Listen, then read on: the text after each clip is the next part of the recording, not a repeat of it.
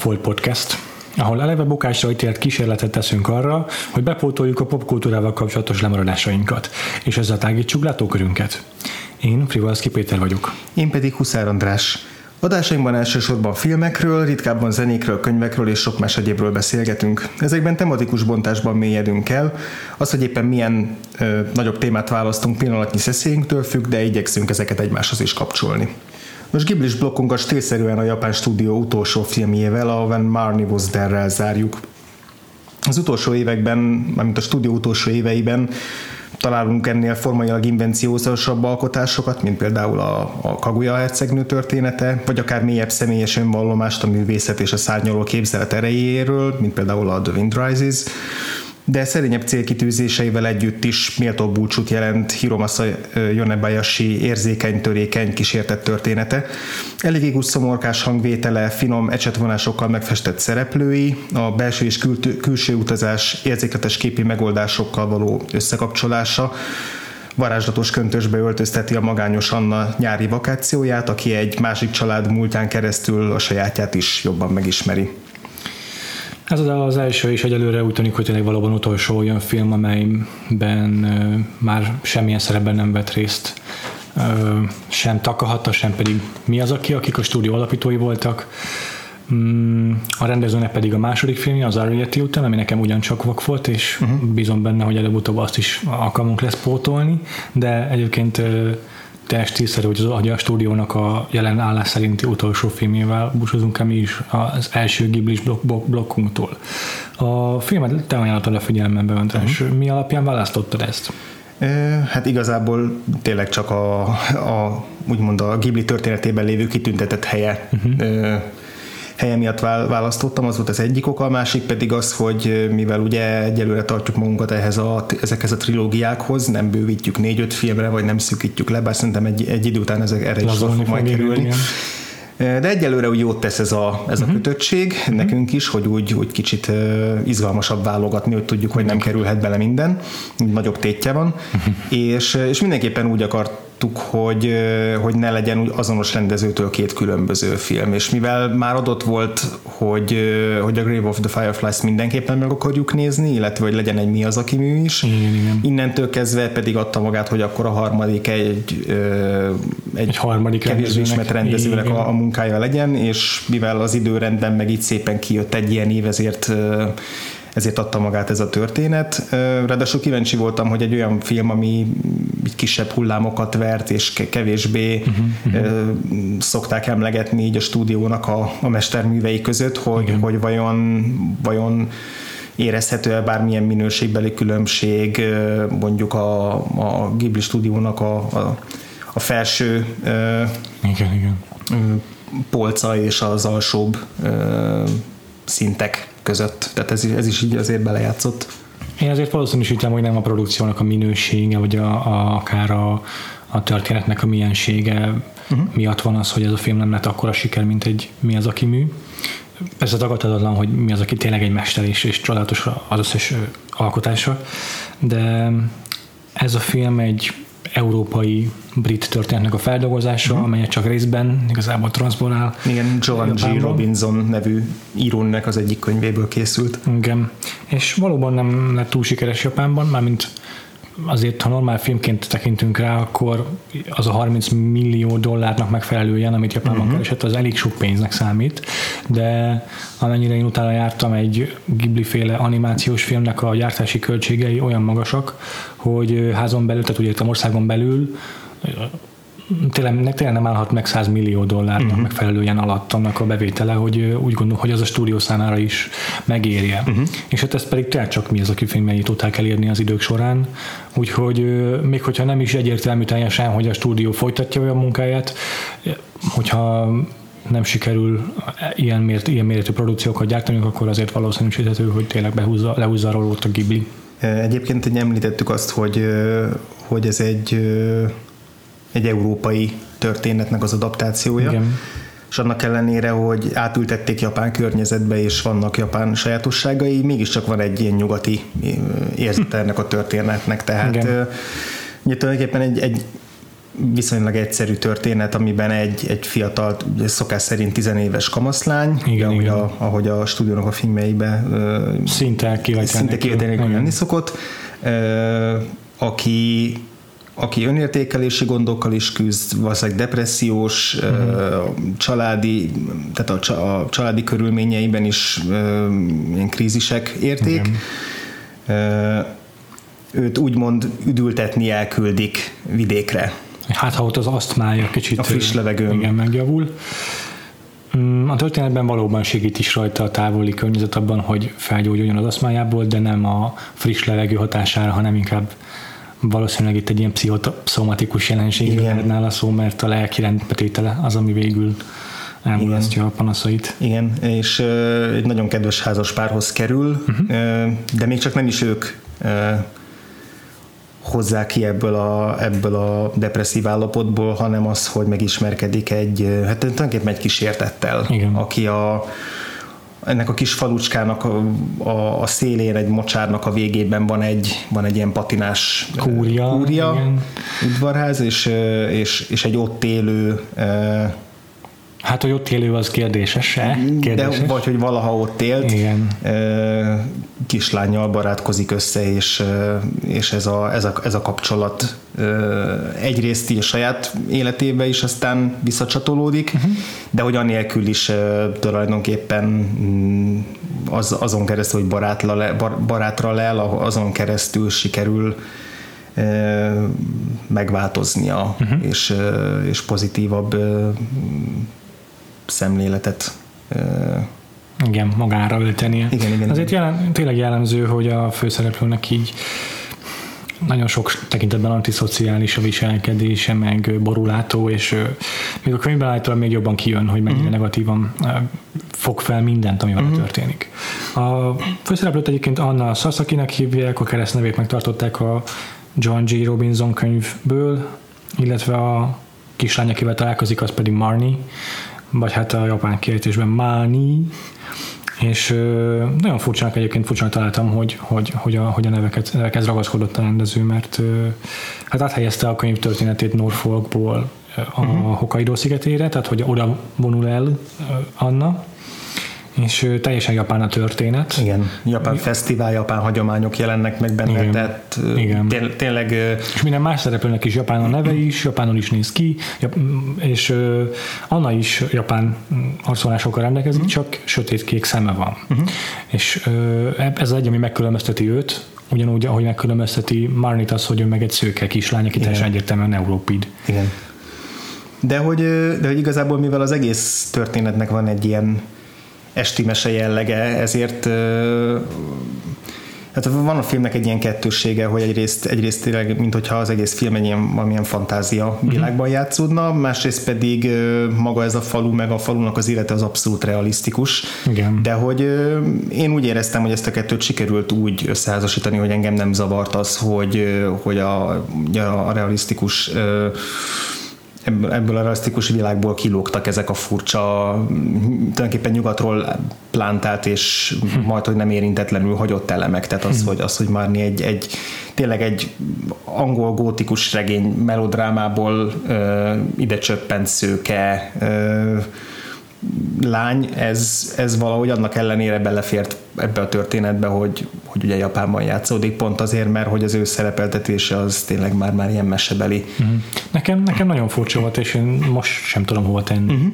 ezt a döntést, hogy uh, annyira kilóg tényleg Márni karaktere, meg a, meg a Márni körüli valóság a japán környezetből, hogy nem értem annak a célját, hogy akkor miért helyezte át a történetet Európából Japánba a rendező, vagy miért nem írta át a két karakter teljes egészében Japánra. Mert, mert a történetben különösebben nincs jelentősége annak, hogy már európai. Azt leszámítva, hogy ahogy kinéz, és ez fontos Anna számára. Igen. Úgyhogy én ezt a döntést nem tudtam hova tenni, nem tudom meg, nem, nem tartom indokoltnak. Olyan szempontból indokolt szerintem, hogy a, úgymond a Marninak a mássága az fontos, tehát az, hogy ahogy mondod, hogy kilóg a, a képből, és hogy furcsa, és hogy ezt nem értjük, ez, ez az első pillanattól kezdve a történeten belül is fontos, meg nekünk, mint nézőknek is ez egy, ez egy olyan plusz adalék, ami a, a szereplőnek a helyzetét kidomborítja, mert hogy ugye az elejétől, amikor megjelenik, azt sejtjük, hogy valószínűleg nem lakik ebben a, ebben a romos kastélyban, ahol időről időre felvillannak a, az égők, és világosság támad, és ilyen századelős estélyeknek a csengésbongása szűrődik ki, tehát viszonylag hamar nyilvánvalóvá válik, hogy itt valamilyen álomszerű mm. dologról, vagy fantázia képről van szó. Viszont Viszont azáltal, hogy meg külső megjelenésében, meg egyáltalán teljesen anakronisztikus, teljesen oda nem illő az egész, ez szerintem fontos abból a szempontból, hogy, hogy az egész a,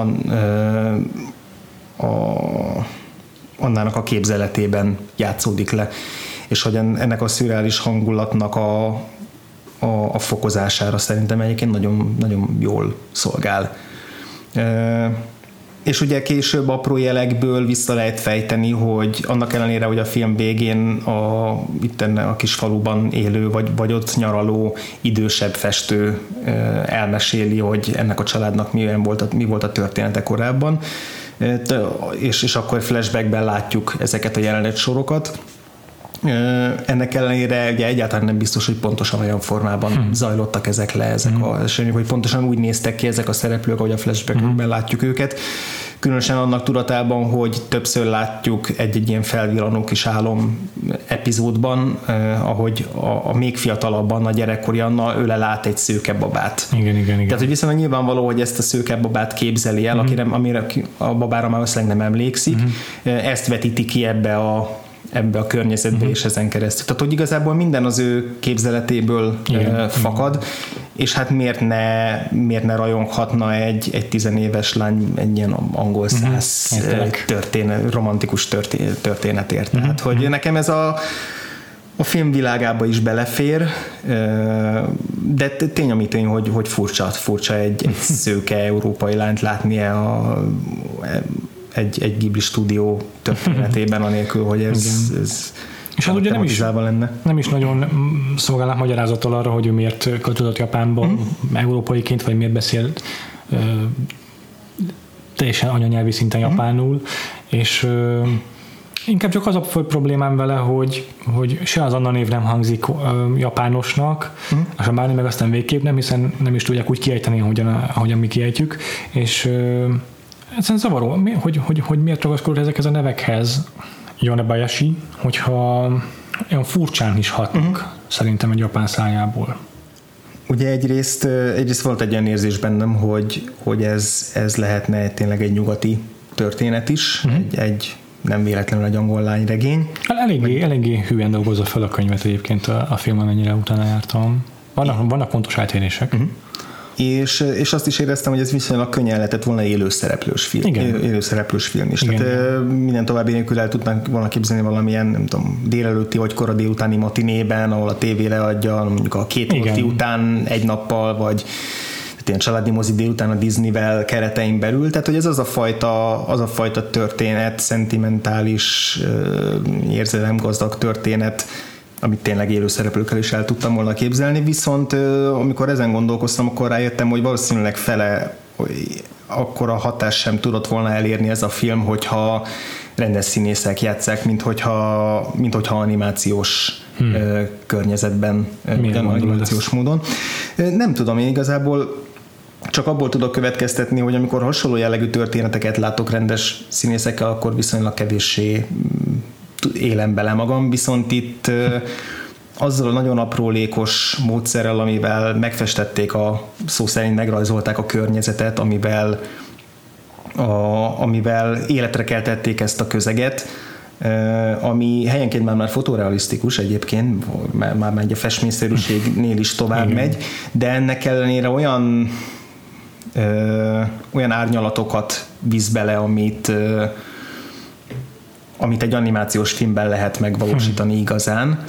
És, és nem biztos, hogy ez az oka, de én amikor először néztem meg ezt a filmet, akkor én teljesen a hatása alá kerültem. Hmm. Én viszont a szereplőkkel kapcsolatban nem éreztem annyira ezt a kidolgozottságot, hmm. és ez számomra a beleélhetőséget is nehezítette, rontotta. Persze az igaz, hogy a mi az, aki filmek, meg hát a filmjei is minden bizonyal olyan magasra teszik azt a lécet, hogy tehát képtelenség megugrani, de, de tény, hogy, hogy a egyel korábbi filmünk, a Princess Mononoke, annak a szereplőinek az arcvonásai, meg az arcjátékuk számomra sokkal gazdagabbnak tűnt, mint a, amit a Marniban láttam. És egyszerűen néha helyenként tényleg úgy éreztem, hogy nem elég részletesek a mimikáik, nem, uh-huh. nem olyan gazdag az arckifejezés gyújteményük ezeknek a szereplőknek, és ez hamar feltűnt, és nehezen tudtam tőle elvonatkoztatni. Igen, mint hogyha kicsit túl sok energiát fejtettek volna a hátterek, meg a tájak kidolgozásába, és kevesebbet a szereplőkébe. Így is gyönyörű szép egyébként mindegyik karakter, bár az lenyűgözően ki van dolgozva, de valahogy nem éreztem azt az érzelmi azonosulást, ami, amire, amire szükség lett volna ehhez a történethez. Az arcjátékban, bocsánat, folytasd. És csak annyi, hogy és viszont pont arra gondoltam én is, hogy, hogy, hogy ez tudott volna működni előszereplősként, és igen, is ugyanarra a következtetésre jutottam, mint te, hogy, hogy egy ilyen délutáni tévématinében tudnám elképzelni, és az azt is jelenti számomra, hogy hogy a történet annyira is hatott meg, mint egy délutáni tévématiné. Tehát így nem, mondhatnám, hogy sokat tett velem ez a film érzelmileg. Uh-huh. Arcetékban lehet, hogy egyetértek, más tekintetben viszont szerintem nagyon sok apróságra odafigyeltek a szereplőkkel kapcsolatban. Tehát a, a mozgásuk, a viselkedésük, egészen apró gesztusok, rengeteg olyan apróságot beletettek, olyan nüanszot, amivel uh-huh. számomra abszolút életre keltették uh-huh. és egyénítették ezeket a figurákat. Tehát uh-huh az a fajta zárkózott félszegség és az, az a tartása, ahogy Anna tulajdonképpen így fontosan így behúzza a nyakát, nem néz föl, mm-hmm. hogyha megjelenik valaki más a környezetébe, akkor elrohan, mm-hmm. az a, tehát a, a mozgás, a bizonytalanság mm-hmm. olyan jelenetben, amikor például először vág át a, a, a mocsáron, és akkor egy, egy rossz lépésnél véletlenül, véletlenül mélyebbre lép a mocsárba, és akkor hátra tántorodik, vagy amikor beszáll egy egy csónakba, és, és bizonytalanul majdnem felborul vele, tehát rengeteg olyan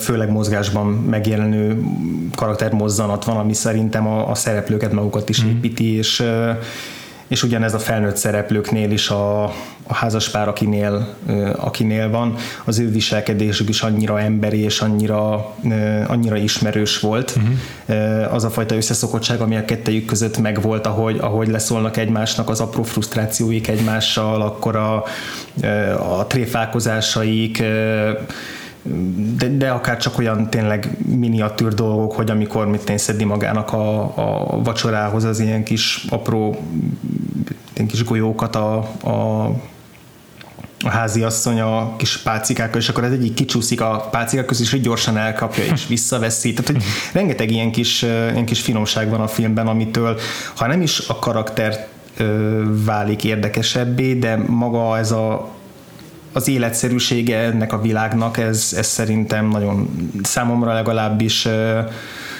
Aha. sokat emel rajta, uh-huh. és de természetszerűleg ez a film, ebben a filmben sokkal kevesebb a fantázia elem, kevésbé nagyívű, kevesebb benne a ilyen kreatív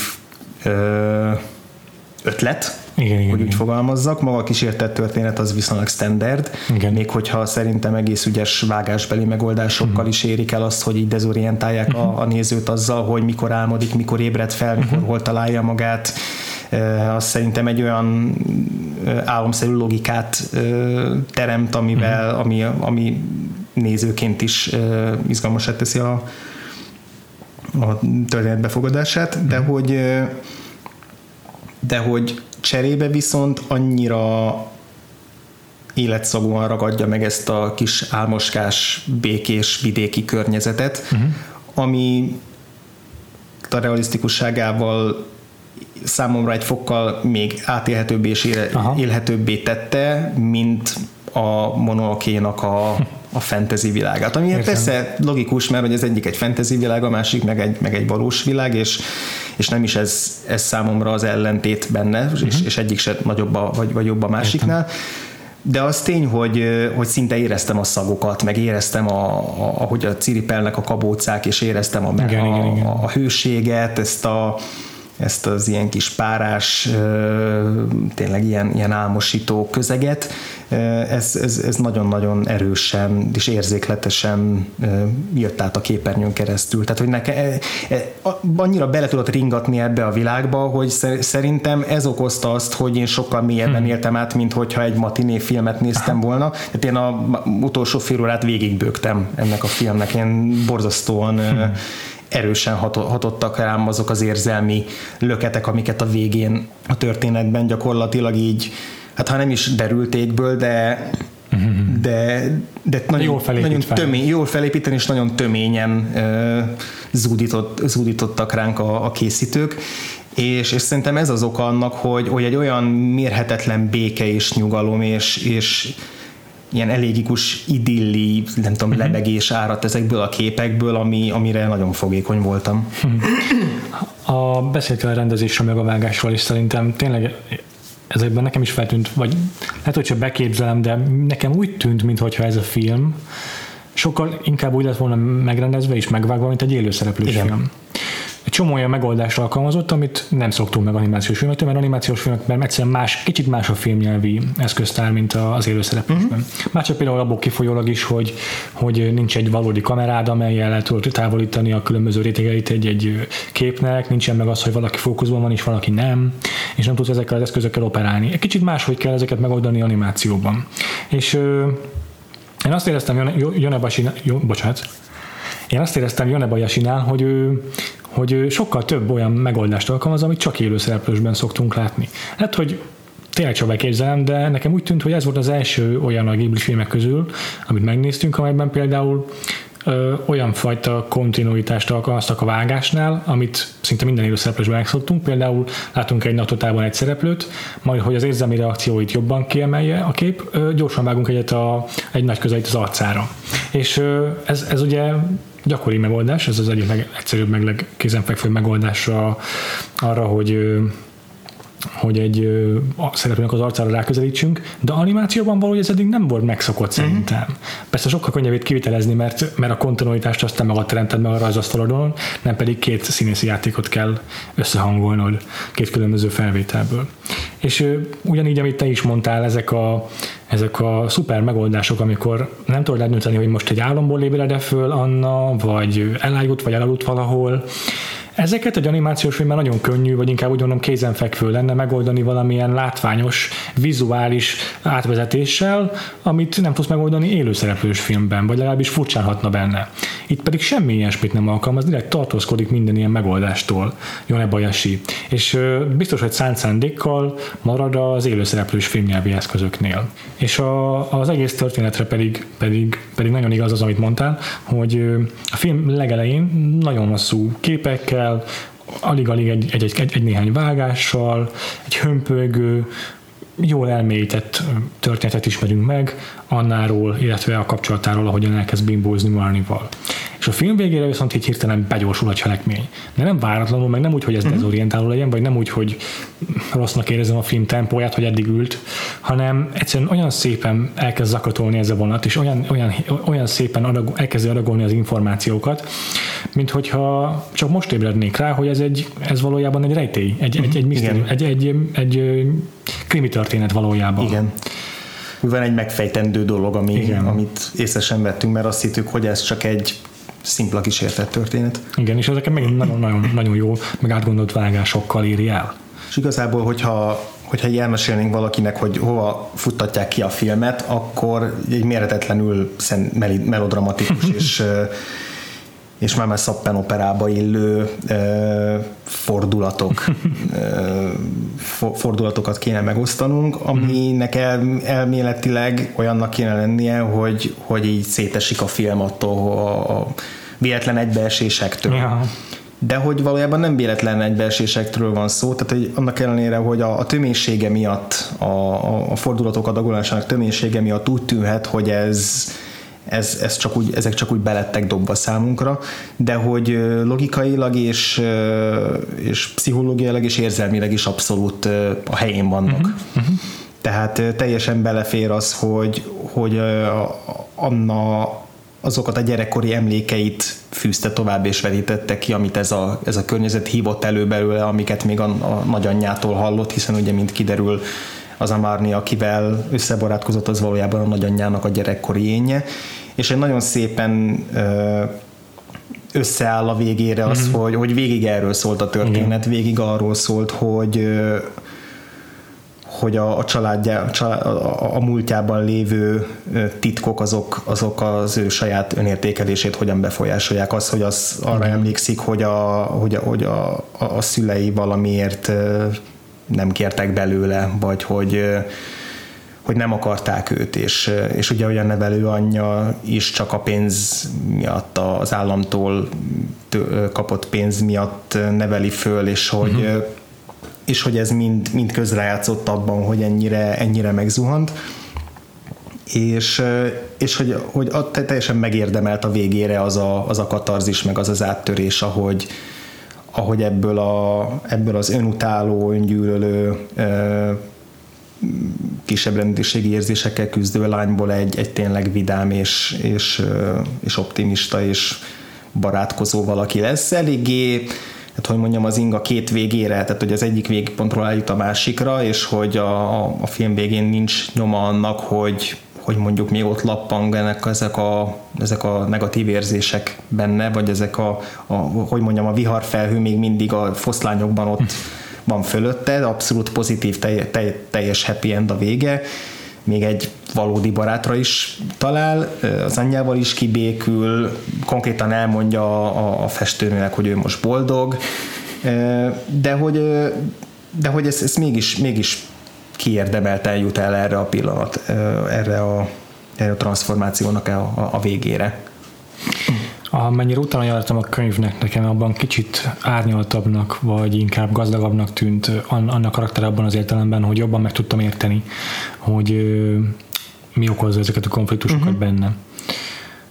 Egyrészt ott van az, hogy amit, amiről, amiről te is beszéltél, hogy nevelőszülőknél él, amiről neki nem kéne tudnia, tehát ő előtte titkolják ezt a szülők, viszont rájött magától abból, hogy rá, látott egy csekket, amit mhm. az, az állam utal nekik, mint nevelőszülőknek a gyermek örökbefogadásáért. És az a filmben is kiderül, meg a, meg a könyvben is, hogy, hogy Márninak ez nagyon, bocsánat, Annának ez nagyon rosszul esik, azt hiszi, hogy, hogy tehát igazából a filmben csak annyi látszik, vagy inkább számomra csak az derült ki, hogy, hogy azt hisz, hogy azért, mert nem az valódi szülei ők, ezért biztos nem is szerethetik őt annyira. Uh-huh. Viszont a könyvben ez inkább úgy van megfogalmazva, hogy a pénzért szeretik őt, a pénzért nevelik csak, és tényleg nem szeretik egyáltalán. Uh-huh. És csak úgy tesznek. És, és annál egy csomó ilyen hasonló dolog van, ami, ami, amit egyszerűen negatívan értelmező. Tehát például az őtől befogadó család, akiket a filmben Oivának hívnak, Oiva családnak, ővelük kapcsolatban is van egy hasonló konfliktus, vagy inkább egy ilyen belső vívódása, hogy sok mindent elnéznek neki, és Anna ezt úgy értelmezi, hogy, azért, hogy, hogy nem foglalkoznak vele. Uh-huh. Pedig valójában azért nézik el neki, mert így is van éppen elég baja, és nem akarják még Ezzel terhelni. Egy, egy, azzal terhelni, hogy hova tűnik el esténként, amikor éppen amúgy márnival van, vagy ilyesmi. És az derül ki a film végére, vagy a könyv végére, hogy Anna mindent rosszul értelmezett, mert hmm. a saját negativitásával volt elfoglalva, meg a saját, saját hát ez a miatt ilyen torzvilágkép miatt minden tévesen értelmezett. Igen. igen. És a filmben nekem ez nem volt ennyire meg. Uh-huh. Nem, a filmben szerintem ennyire ezt az oldalt nem domborították ki, vagy, vagy ez nem volt annyira, annyira jelentős, inkább, inkább csak ez az elmagányosodás és a, az elvonultság. Uh-huh. Lehet, hogy ezért is ezért is működik jobban az, hogy a végére egy ennyire, ennyire vidám állapotba kerül, uh-huh. vagy ennyire vidám lesz, mert hogy, mert hogy menet közben is azért tud Hát fene tudja, tehát hogy, hogy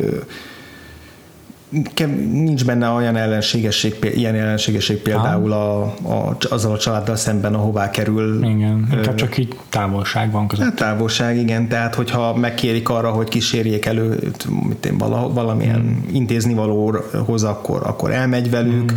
engedelmeskedik, de, de például amikor tehát hogyha nagyon, hogyha valaki nagyon pont azokat a gombokat nyomkodja rajta, ami, amitől felerősödnek ezek a rossz érzései, mm. akkor ki tud fakadni, mint ahogy a, a vidéki kis duci kislány, amikor, amikor hát kicsit, hogy mondjam, nem túl erős szociális érzékről tanul bizonyosságot mm. téve, de, de abszolút baráti szándéktól vezérelve kikapja a kezéből azt a kis üzenetet, amire a kívánságát, az egy japán mm. fesztiválon a kívánságát ö, feltette, ami hát ugye elvileg a, a saját privát, tehát így a, csak, csak rá tartozik, és akkor elolvassa, és ugye azt írta rá Anna, hogy szeretne normális életet élni minden nap, és, és ez egy, nekem kifejezetten tetszett az a jelenet, hogy nem akarja Annát ártatlan, meg jó színben mm. feltüntetni, mert hogy mert hogy még miután megsérti elég durván ezt a lányt azzal, hogy kövér disznónak mm. nevezi, érezhetően ezzel megbántja a lányt, aki erre visszaválaszol azzal, hogy hát nem csoda, hogy ezért normális akarsz lenni, de hát esélyed sincs rá, vagy valami ilyesmit, de aztán, aztán azt mondja, hogy jó, hagyjuk, hagyjuk az egészet, menjünk, csináljunk ezt, meg azt, meg azt. Tehát, hogy ő hajlandó lenne félretenni ezt a, ezt a szóváltást, és, és Anna az, aki, aki képtelen rá, és aki elszalad. Igen, Tehát, igen, hogy, igen. hogy szerintem ez egy elég hitelesen van ábrázolva, hogy, hogy ez a fajta, amikor valaki ennyire csak a saját önutálata, önutálatával van elfoglalva, akkor, akkor ez mennyire káros tud lenni néha a környezetére is, annak ellenére, hogy, hogy nem, tehát nem szándékosan csinálja. Én kicsit keveseltem ezt. Uh-huh. Ez a momentum tényleg baromi erős a filmben, de pont mivel egy ilyen nagy, egy kiraadott erőteljes konfliktus volt, amiben ez így összesűrűsödött, ezért én kevésnek éreztem. Értem. Még ami hasonló problémám volt a filmmel, az a, az, az szinte a legvége, mikor visszatér az édesanyja hozzá, uh-huh. hogy hazavigye, és ekkor közli vele rögtön szinte, hogy hogy tehát ekkor bevallja neki, hogy ő csak örökbefogadott lány, de ugyanúgy szereti, stb. Uh-huh. És hát azt furcsáltam, hogy miért, miért, miért ezt a pillanatot választotta meg erre az anyja. Hát ezt mondjuk én meg tudom magyarázni azzal, hogy nem tudom hány hetet töltött tőle távol, valószínűleg régóta soha nem volt olyan, olyan sok idő, amit távol töltött volna tőle, és hogy amikor, amikor viszont látta, akkor ez így kibukott belőle, vagy akár, vagy akár ez, ez alatt az idő alatt, ez nyilván ez mindig is feszé, mm. feszítette, mindig is mm. ö, rosszul érezte magát a, a nevelő anyja emiatt, és, és szerintem ez, ez belejátszhatott abba ez a, a távolság, hogy ez a, a, a viszontlátás után, amikor ráadásul látja, hogy milyen jó kedvű, és, és hogy mint aki cserélték volna, akkor ez így, ez így kibukik belőle. Tehát nekem ezzel nem, nem volt problémám. Nekem pont azért volt furcsa, mert azt gondolnám, hogy hogy pont azért, mert egyfolytában aggódik amiatt, hogy mit fog ehhez szólni a, a lány, hogy, hogy, hogyha ez elrontja a kedvét, akkor, akkor hazavágott mindent, amit elért eddig az eltöltött néhány hónap alatt itt Anna. És, és inkább erre a következtetésre, következtetésre jutnék én uh-huh. az ő helyében, nem pedig arra, hogy itt az időbe vallani akkor a való igazságot Annának.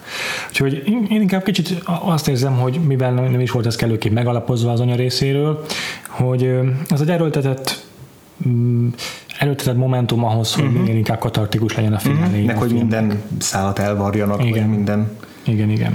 Ettől függetlenül egyébként tényleg szuperul összeáll a film a végére, uh-huh. a szálak szépen összegyűlnek és kifutnak egy, egy időpillanatra, meg a, ahogy beszéltünk róla, a vágás az nagyon-nagyon ügyesen generálja ezt a, ezt a feszültségteremtést, és a Mánival kapcsolatos rejtélyek akkor is ülnek, hogyha uh-huh. amúgy ki lehet őket következtetni kicsivel korábban, mint ahogy azt látnánk a, a képernyőn. Így is, így is megvan az a, az a szükséges érzelmi katarzis, amit ki kell váltani a történetnek. Nem, nem érzem azt, hogy őszintétlen lenne a film, nem, vagy, nem. vagy nagyon mechanikus lenne a, a történetvezetése. Nagyon, nagyon hiteles ilyen tekintetben ez a, cselekményvezetés. Hát ez is az, amiről múlt héten beszéltünk, hogy a, a Ghibli stúdiónak a filmjeiben mennyire fontos a, az érzelmi töltetnek az átadása. Mm-hmm és hogy az, hogy ennyire, ennyire tiszta és, és erős érzelmeket visznek bele az alkotók a, a, a filmjeikbe, a történeteikbe, hm. ettől nem egy, nem egy hatásvadász mesterkélt kiszámított dolog lesz belőle, hanem egy teljesen természetes okay mondhatni, e, ennek kell megtörténnie a, a film végén, egy ilyen, egy ilyen érzelmi bombának kell felrobbannia, mert hogy mert hogy az egész filmnek ez a fajta nagyon mély érzelem gazdagsága, ez ezt, ezt megköveteli, vagyis hát legalábbis maga után vonja. Viszont a, a két lánynak a kapcsolatáról még viszonylag keveset beszéltünk uh-huh. konkrétan, pedig szerintem arról is, arról uh-huh. is mindenképpen érdemes mert, mert azért ez is eléggé sok értelmezési lehetőséget felvet. Hmm. Többféle szempontból nézve. Az egyik szempont az, hogy hát ugye nagy valószínűséggel annak képzeli el igen, ezt a lányt, igen, igen, igen. az egész történetet, a részben a gyerekkori emlékfoszlányaiból, amiket a hallott, hallott, azokból összeállít egy mm. ilyet magának, egy ilyen képzeletbeli barátot. Mm. De hogy, de hogy a, a közös jeleneteikben valahogy van egy olyan egymáshoz való viszonyuk az, az úgy tűnik, minthogyha féli, minthogyha már mi is képzelné Annát. Igen.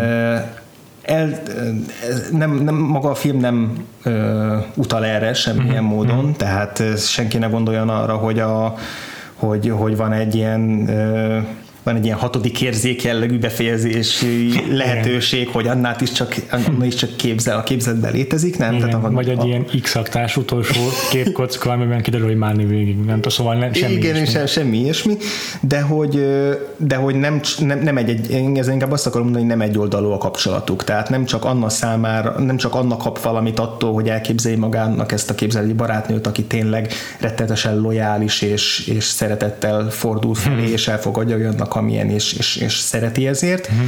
hanem, hanem Marni is annán keresztül kiszabadul abból a folytogató közegből, amiben él a, a nevelői, a, a, akik, akik gyakorlatilag Igen. terrorizálják, a szülei, akik elhanyagolják. Igen. Ugyanolyan magányos Marni is, mint Anna, annak ellenére, hogy egyikük tényleg szinte egyedül van, a másikat pedig egy hatalmas nagy család és, és, és gazdag izé, személyzet és szolgálók hada veszi körül és, és gazdagságban él. Ennek ellenére mind a kettejük ö, olyan, ö, olyan magánnyal küzd, hogy ö, hogy azt a másik ember tudja kipótolni. Tehát, hogy hmm. ez szerintem érdekes, mert hogy általában azért inkább az szokott lenni, hogy, hogy a, a kísértet az, aki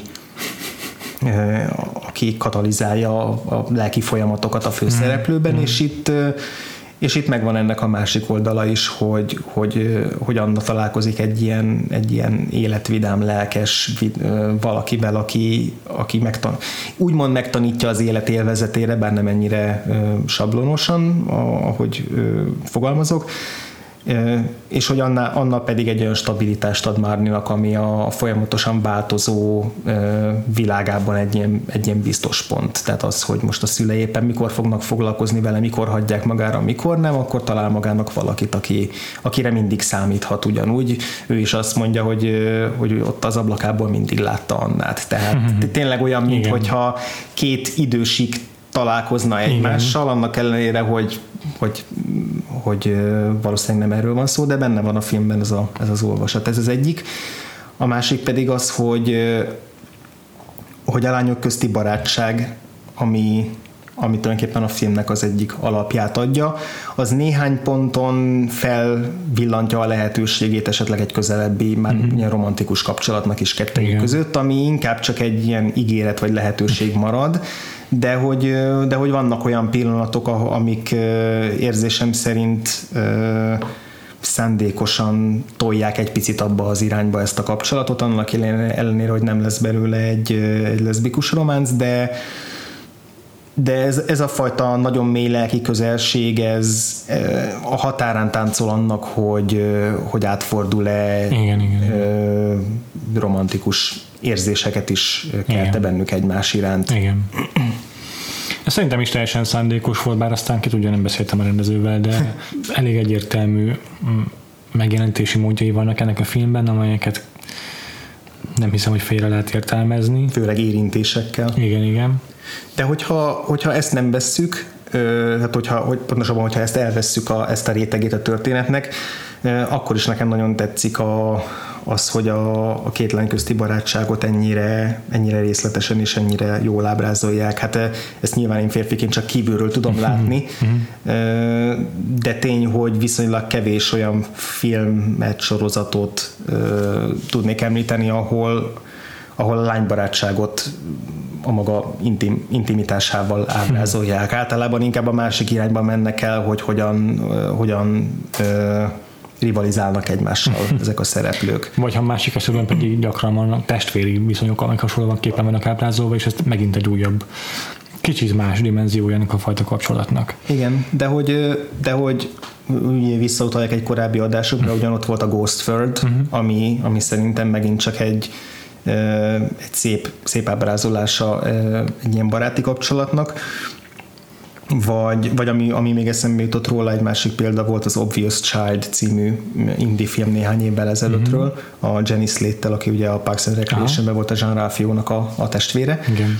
És az a film egyébként is nagyon sok témát nagyon okosan boncolgat, és nem a, nem a lánybarátság áll a középpontjában, de a, a Gabi Hoffmannal van egy olyan párosuk, ami tényleg ilyen életből elesett apró pillanatokkal egy olyan uh-huh. viszonyt mutat, ami mondom megint csak kívülről nézve egy, egy sokkal mélyebb és természetesebb és, és hitelesebb kapcsolatnak tűnik, mint ahogy általában mondjuk férfi rendezők vagy férfi írók ábrázolják a, azt, hogy a nők hogyan viselkednek egymás uh-huh, között. Uh-huh. Hát ezt most inkább arra gondolok, hogy itt is a, a Márni és a nagyon sokszor átöleli egymást, nagyon sokszor uh-huh. kézen fogják egymást, tehát hogy hogy ez a fajta a testi kapcsolat, a, az intimitásnak a kifejezése egymás számára, annak a, a újra és újra megerősítése, hogy mennyire fontosak egymás számára, nem kell el semmilyen romantikus ö, olvasatot belevinni a történetbe, anélkül is,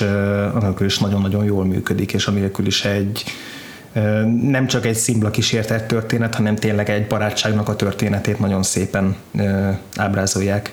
Meg azért is tetszett, hogy ez egy ilyen, már barátság szintjén uh-huh. Marni és annak kapcsolata, mert a, mert ezt a fajta trópot már nagyon sokszor láttuk a romantikus kapcsolattal megvalósítva. Igen. Ott van a Lake House, vagy annak az eredeti a koreai film, az Ilmare, amelyben tényleg idő izé, utazás is történik valamilyen szinten, és, és ott egy romantikus kapcsolat bontakozik ki az így megismerkedő szereplők között, ami nagyon hasonlít sok tekintetben erre a filmre, de, de pont ez benne a különbség, hogy egyrészt más lesz a végén a történet kifutása, és ettől ez egy új szín, új szint visz a filmbe, illetve hogy, hogy hogy nem történik tényleges időbeli uh-huh. ilyen, ilyen elcsúszás, vagy hogy mondjam ezt, inkább az valószínű, hogy ez csupán a képzeletjátéka volt ez az egész kapcsolat. És az összes többi értelmezési réteg az inkább csak a nézőnek, az uh-huh. étvágyának a kielegítésére szolgál. Igen. És hát a még egy, még egy plusz rétege a filmnek, ami nagyon tetszik, és ami ami talán az előző két filmben kevésbé, az, az előző két Ghibli filmben kevésbé ilyen markánsan jelent meg, az az, hogy a szereplők belső lelki folyamatait azt, azt Jonebayashi kivetítették a környezetükre is. Gondolok itt arra, hogy, hogy a, a fény árnyék hatások és a, a különböző napszakoknak az ábrázolása az nagyban függött attól, hogy éppen annának, annak milyen lelki hmm. állapotban van. Egyrészt önmagában is nagyon-nagyon szépen és nagyon kontúrosan volt kidolgozva mondjuk egy, az alkonyi vagy pirkadati jelenetek. Tehát nagyon, nagyon sok ugye olyan jelenet van, amikor mondjuk este felé a, a csónakos ember mm, elviszi okay. erről a kis szigetről, vagy erről a kis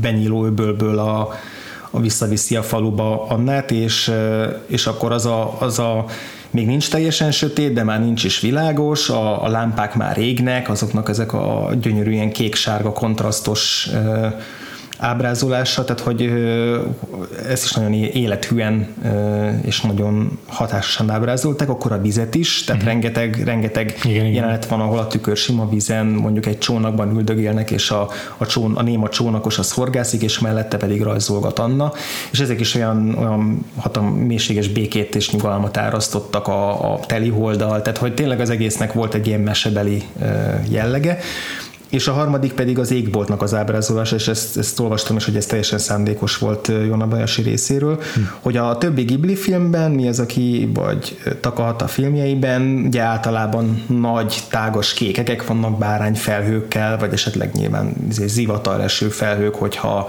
hogyha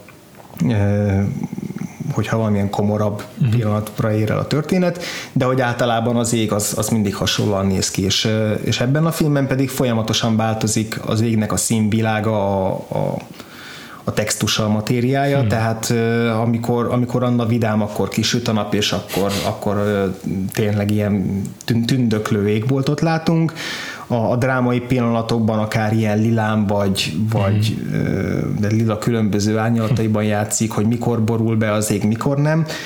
Ezek, ezek mind, mindet úgy rajzolták meg, hogy, hogy megfeleljen anna adott érzelmi állapotának, és, és ugyan hasonló célt szolgált a zene is, a, a, a filmnek a zenéje, ahol végig egy téma uh-huh. ismétlődött, ugye ez a Marni témája, amit a nagy, bocsánat, Anna témája, amit a nagymamája énekelgetett neki. Aha.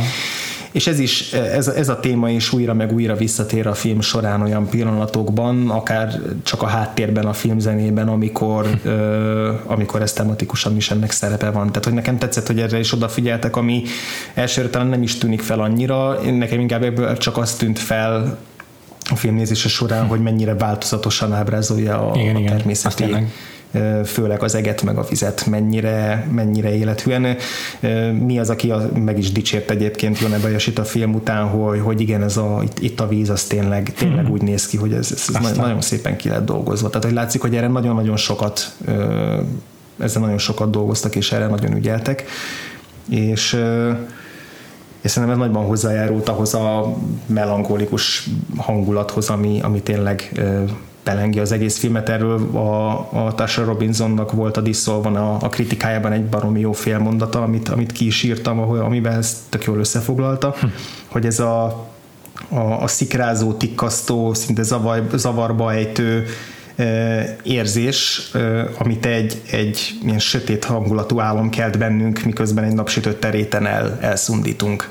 Hmm. Tehát valahogy ez, ez szerintem ez a félmondat nagyon szépen összefoglalja ezt a kicsit tényleg ilyen vakációs, matinés hangulatát a filmnek, ami, ami, amit sokféle jelzővel kiemelhetünk, de hogy tényleg van egy, van egy ilyen hangulata, hogy van benne sötétség is, de közben az egész, mint hogyha kicsit így megállt volna az idő tök érdekes meg, amiket jeleneteket kiemeltél, a, mit tudom én, a csónakkal, amiben uh-huh. rajzol Anna, meg a, meg a telihold, meg ilyesmi. Így elmondva őket, hogyha valaki nem látta a filmet, nagyon gicsesnek hathat. Uh-huh. Az egész filmnek ugye van egy ilyen nagyon akvarelles hatása, amit a Ghibli filmekre jellemző, ez a vízfestés, vízfesték jellegű kidolgozott természeti ábrázolások, és szerintem, szerintem vízfestékkel nagyon nehéz eleve gicses dolgot ábrázolni, mert az egésznek van egy ilyen pasztelles színvilága, még a gicshez azért harsány, rikító színek társulnak legalábbis általában. A, az akvarel mindig picit ilyen, olyan, mint hogy ilyen múlékonyabb lenne, vagy mm-hmm. mint a mulandóság lenne mm-hmm. benne, mert ugye nagyon ugye hirtelen kell mm-hmm. megcsinálni, nem lehet napokig pepecselni vele, mint egy olajfestménnyel. Igen. És, és éppen emiatt... Ilyen pillanatfelvétel. Igen. igen. És éppen emiatt nem is lesz gicses, nem tud, nem tud semmiképpen gicses lenni a film. Tényleg nagyon természetesek ezek az ábrázolások, nagyon élethűek, és bármennyire is a témák gics határon járnak, vagy a táncolnak, ennek ellenére is pont azért valószínűleg, mert animációs film, uh-huh. nem lépik át sose ezt a határt. Igen. És, és ilyen tekintetben ez a film maximálisan szép hattyúdala a Ghibli stúdiónak. Én olyan hiányolom belőle a, azokat a grandiózus momentumokat, meg azokat, a, azokat az emlékezetes pillanatokat, amiket mondjuk egy mononokéban láthatsz minden tizedik percben, de ez egy melankólikus, már-már elégikus búcsú a, a stúdiótól és annak a történetétől lényegében. Never had many friends growing up, so I learned to be okay with just me, just me, just me, just me, and I'll be fine on the outside. I like to eat in school by myself.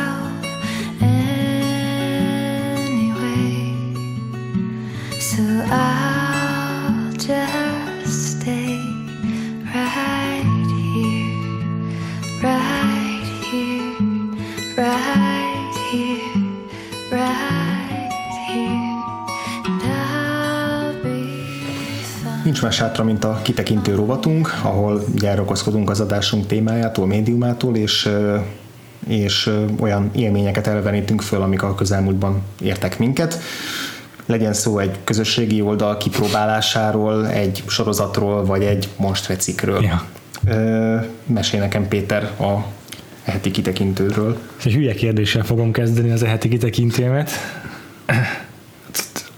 Szerinted hány, mennyi idő alatt fordul meg a Föld a tengelye körül? Ezt erre tudsz válaszolni?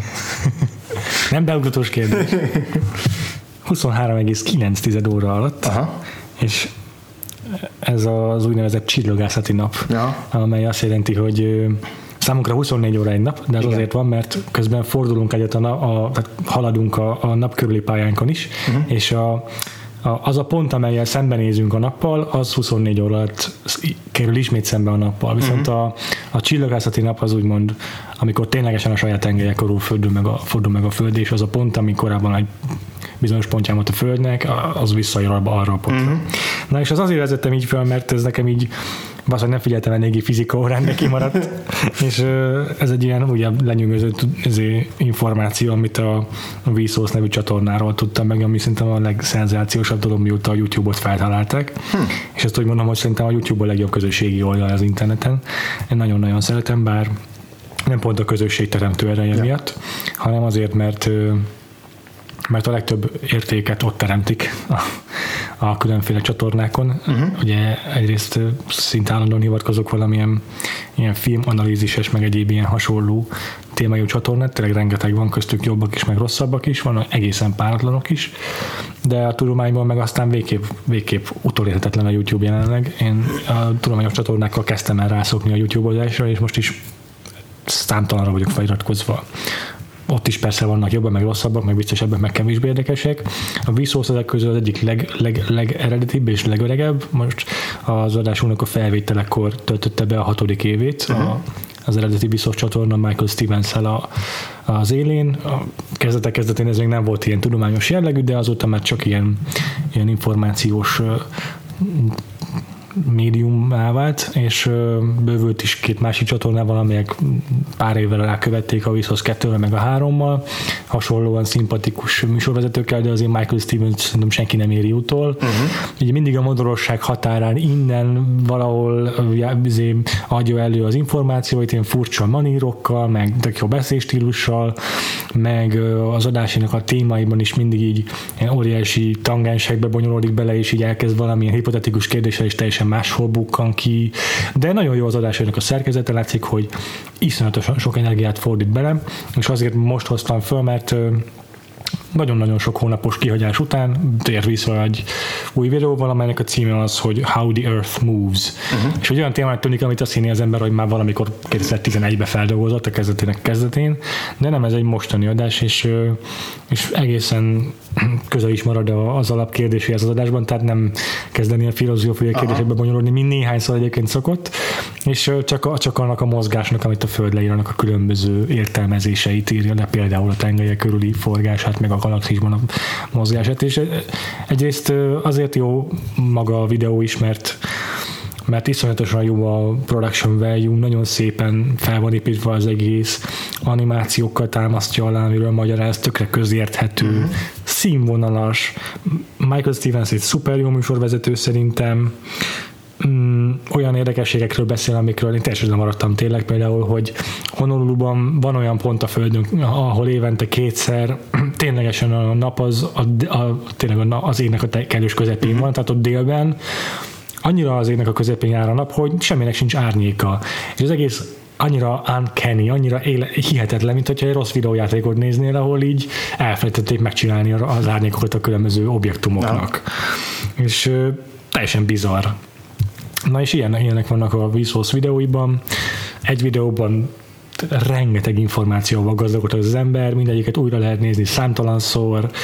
Nagyon-nagyon szeretem, és mondom, az egyik legfőbb példája annak, hogy miért tartom a YouTube-ot egy hihetetlenül jó tartalom előállítási platformnak és közösségi oldalnak. Igen, vannak gondok, mit tudom én azzal, hogyha felhasználsz valamilyen uh-huh. szerzői jog, jog, tartalmat, akkor ők azt azonnal kiszűrik, uh-huh. és nehéz megvédeni, vagy meg kell védened külön a fair use védelme alatt ezeket a dolgokat, és ők elősz, előbb tiltanak, és aztán kérdeznek, tehát ilyen szempontból sokkal kegyetlenebb, mint mondjuk a Vimeo, de az csak azért sokkal elengedékenyebb, mert nincs erőforrásuk, hogy ezeket ellenőrizzék állandóan. Tehát a YouTube valójában már régeségen monopolizálta a videós tartalom előállítást, és ez azzal is jár, hogy hogy tökeire is fejlesztette ezt, mint műfajt szerintem, és valahol ez a sors vár minden közösségi oldalra, meg ugye az internetre, hogy, hogy monopolizálódni fog, mert, mert lesznek mindig legjobb oldalak, és lesznek mindig legjobb lehetőségek, ahol, ahol, ahol, a, ahol a tartalom előállítók és a, a szerzők és a művészek megtalálhatják a uh-huh. kifejezésnek a legjobb módját, és jelen pillanatban videós tartalmakban ez most a YouTube, tök egyértelműen és teljes meg is, meg is teremtette minden lehetőséget, szerintem egy technik, technológiailag, technikailag egy hihetetlen teljesítmény az emberiségtől a YouTube, ezt úgy mondom, hogy természetesen nem veszem el a, a, ennek a, ezeket az érdemeket a Google-nek a fejlesztőitől, de az, hogy meg tudunk valósítani egy olyan weboldalt, ahol naponta annyi adatot, tölt, annyi adatot töltenek föl, mint nagyjából előtte az egész történelemben, amit, amit előállítottunk, azt szerintem hihetetlen. és ez csak az egyik része annak, hogy mit mm. tartom annyira hihetetlen, meg szenzációsnak magát a YouTube-ot, meg a videós uh, ilyen információs szórakoztatóipart. Úgyhogy nekem most egyrészt a YouTube, másrészt pedig a Vsauce videó, aminek nagyon régóta rajongója vagyok a, a kitekintőm. Nála mi volt a heti élményed, András? Én most elkezdtem egy új képregényt, a, amit a, az Évi Clubnak van, ez a Big, Big Issue uh, robata, az Oliver Szavat csinál, és ott minden héten bemutat egy képregény, konkrét egy füzetet, amire ráirányítja a fókuszt, és akkor valamilyen szempont alapján kiemeli, hogy miért érdemes azt olvasni. És, és ő rendszeresen nagyon dicséri ezt a képregényt, ez a The Unbeatable Squirrel Girl, a, a Marvelnek az egyik új, viszonylag új keletű szuperhőse, aki már jó néhány éve azért ott van a, ott van a, a, a szuperős történetekben, de mindig mellékszereplőként. Tehát mit tudom én, azt hiszem ő volt, aki a, aki a Luke Cage meg a Jessica Jonesnak a, a gyerekére, ő, volt, ő vigyázott fel, meg ilyen jellegű történet, kis mini történetekben kapott szerepet. És ez az első alkalom, hogy saját, uh, saját uh, szériát kapott. Aha. Ennek Ryan North az írója, aki az Adventure Time képregényekért felelős, illetve most van nagyon ismerősnek tűnt a neve, és amikor rákerestem, mert nagyon régóta be akarom szerezni tőle, van egy Hamletes kalandjáték kockázatkönyve, ami nagyon régen, régóta izgat, csak aztán mindig elbizonytalanodom, hogy vajon mennyire, mennyire színvonalas, vagy mennyire mm. jó. Mm. Azóta egyébként kijött egy Romeo és Juliával is. Ő az írója, és Erika Henderson pedig a rajzolója, és más jellegű a rajzstílusa, mint a bármelyik hmm. másik Marvel történetnek, sokkal kicsit karikaturisztikusabb, olyan, mintha a fiatalabb célközönséget szólítana meg, olyan jellegű, kicsit elnagyoltabb és meseszerűbb a rajza. Uh-huh ami nagyon jól passzol ehhez a karakterhez, mert hogy ugye egy, egy mókuslányról van szó, egy fiatal tinédzser kis csajról, akinek hatalmas mókusfarka van, és ugye emberfeletti erővel rendelkezik. Tiszta ráillik ez egy, egy, egy, egy Adventure Time képregényíróhoz egyébként. És, és azért nagyon jól, szerintem nagyon jól összeszedték, a, hogy a rajz is passzos, a, a, a stílus is, meg, a, meg az írónak a stílusa is. Aha ehhez a karakterhez. Egyelőre egy darab füzetet olvastam el belőle, tehát olyan nagyon nagy, mély, nagy mm-hmm. még nem tudok megítélni, de ez egyelőre nagyon szerethető és biztató. Ennek a sztoria az, hogy addig a Central Parkban lakott a kis mókusával, beszélő mókusával, akivel, aki így a jobb keze és egy ilyen szeszi mókus, aki folyamatosan izét cseszegeti és, és most az a nagy újdonság, hogy most elmegy főiskolára, és akkor bekölt, az első füzet arról szól, hogy beköltözik a kollégiumba, és akkor megismeri a lakótársát, és akkor e, ebbe jön egy, persze, persze jön egy kaland, ahol a, a pókember ismerős, képregényből ismerős Craven, a, a, a nagy vadász, ő az, aki megjelenik ott a, a főiskolán, és és hát el akarja látni a, a Squirrel Girl kedvenc kis mókusának a baját, és akkor ők összekasztják a bajszukat, és nagyon cuki az egész mese, nagyon kicsik a tétek ebből érezhetően, nagyon humoros, de, de nagyon jó az akció jeleneteknek, tehát a, a dinamikája, a képi megvalósítása nagyon szórakoztató, jó a végkicsengése, abból látszik, hogy ez egy nagyon üde, nagyon optimista és egy nagyon kedves széria lesz nagyon szimpi a főszereplő, és, és nagyon kíváncsi vagyok, hogy hogyan fűznek bele egyéb Marvel szereplőket, azt tudom már a mege, megelőlegezték, hogy a következő füzetben Galactusszal fog megnyúlni a és én nagyon kíváncsi vagyok, hogy a világpusztító egyik legméretre és legigantikusabb supervillannel egy ilyen kis mókus lánynak milyen, milyen kalandja lesz de vannak benne ilyen jó pofa kis, kis trükkök, például a képregényben megjelenik egy trading card, a Craven-es trading card, ami a Deadpoolnak a trading card gyűjteményéből való, és akkor rajta van az összes villennek a kis adatlapja, illetve amit menet közben fedeztem fel, sőt lehet, hogy is csak utólag, hogy egészen apró betűvel minden oldal alján, a képek alatt van egy ilyen kis külön kommentár, ami, így, ami mindig annak, a, annak, a, annak az oldalnak a valamelyik történésére reflektál így a Squirrel Girl-nek a szájából. szóval jó kis ilyen easter egg-ekkel tele van pakolva a képregény, úgyhogy egyelőre nem, nem egy világ megváltó sorozat, de egy nagyon szimpatikus és és egy újfajta széria, úgyhogy nekem ez is azt, azt tükrözi, hogy a, hogy a Marvel az tényleg mer újdonságokat belevinni a saját univerzumába azzal együtt, hogy a, a nagy eventek azok még mindig Persze. ilyen túlzsúfolt és, és bombasztikus dolgok, de hogy de tényleg, hogyha azért végignézünk a, a, a Marvel ö, szériákon, hogy, hogy kik azok, akikre felépítenek egy-egy új, új sorozatot, és milyen alkotóknak adnak terepet, ez szerintem eléggé sokszínű. Igen. Hogy... Nekem is, engem is mindig megdöbbent, hogy azért nem, éppen nem ebben a virágkorokat érik a képregények, tehát Igen. messze nem tartunk ott, mint mondjuk az 50-es években, de hogy mégis most van lehetőségük a szerzőknek olyan címeket is kiadni, mint, uh-huh. a, mint a Miss Marvel vagy ez, amelyek szinte tök egyértelműen kicsi kis réteg közönségeknek szólnak, és mégis már bevállalja őket, és kitermeli ezeket. És ráadásul sikerül ö, olyan marketinggel meg úgy, úgy felfuttatni, hogy a Miss Marvel az, az, az bomba sikert, hogy Aha. az igen, az, hát ki volt azon a rétegen túl is meg tudja szóltatni az embereket. Tehát ez is tök jó, hogy így beállnak ezek mögé, a projektek mögé, és, és abszolút támogatják őket. Valamit nagyon jól csinálnak a Marvelnél. Ja. Hát miután mi is a vidéki nyaralás végén kigyógyulva mindenféle lelki meg testi betegségi nyavajáinkból hazatérünk, még előtt elköszönünk tőletek is hallgatóktól. A vakfoltpodcast.hu a honlapunk, ott megtaláltok minden egyes posztot. És minden egyes kommentnek baromira tudunk örülni. A Facebook oldalunkon is írhattok nekünk, ennek a címe facebook.com per vakfoltpodcast iTunes-ról letöltetitek az adásainkat, értékelhettek minket, hogyha arra támad ingerenciátok. Letterboxdon néhány szóban általában kifejtjük még a véleményünket a filmről, már ha jut rá gondolatunk, a, én a Grave of the Fireflies-ról egy szót nem tudtam már teljesen kimenített az adás. A Twitteren nagyobb eséllyel osztjuk meg a rövid pillanatnyi gondolatainkat ezekről mm. a filmekről, úgyhogy ott is kövessetek minket, engem a Gains aláhúzás, G-A-I-N-E-S aláhúzás felhasználó név alatt. Engem pedig a Frivo név alatt találtok meg F-R-E-E-V-U. A ö, szignálunkat az Artus zenekar szolgáltatta, Szegedi zenekar, őket a Facebookon és a Twitteren is követhetitek. Nagyon köszönjük nekik a közreműködésüket, és jövő héten pedig merészváltással elrugaszkodunk az animációs filmeknek az ártatlan világától. E, igen, általában ugye lenni szokott valamilyen kapcsolódási pont, szerintem most nincsen nagyon, most inkább csak az volt a szempont, hogy valami gyökeresen eltérő mhm. jellegű dolgot e, vegyünk górcső alá. Uh-huh.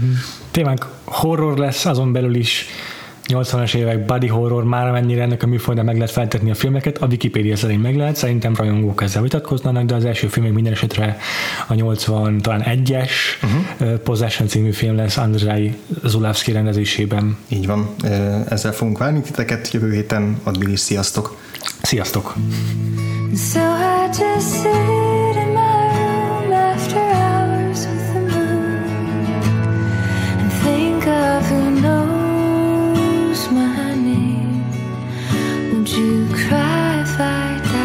Do you remember?